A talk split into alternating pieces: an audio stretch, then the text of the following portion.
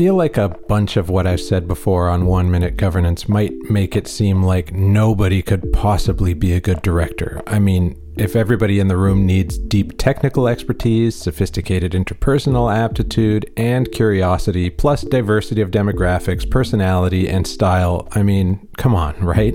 Well, let me add another wrinkle. Let's take a fictional board that has all of that and think about which directors should be on the compensation committee. What would the dream team look like? You might want someone with executive experience in an organization of similar size and complexity so that they can bring the perspective of how compensation affects someone in the real world, someone like them.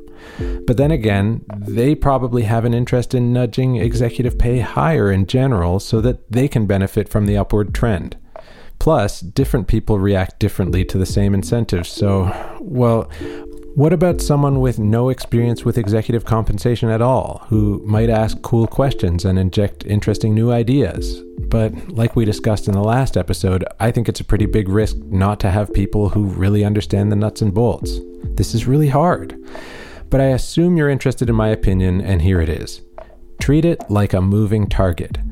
If you're getting the results and behavior you want from your CEO, and the compensation committee is asking good questions, and the board feels fully in the loop, you're probably in good shape for now. If not, shake things up now.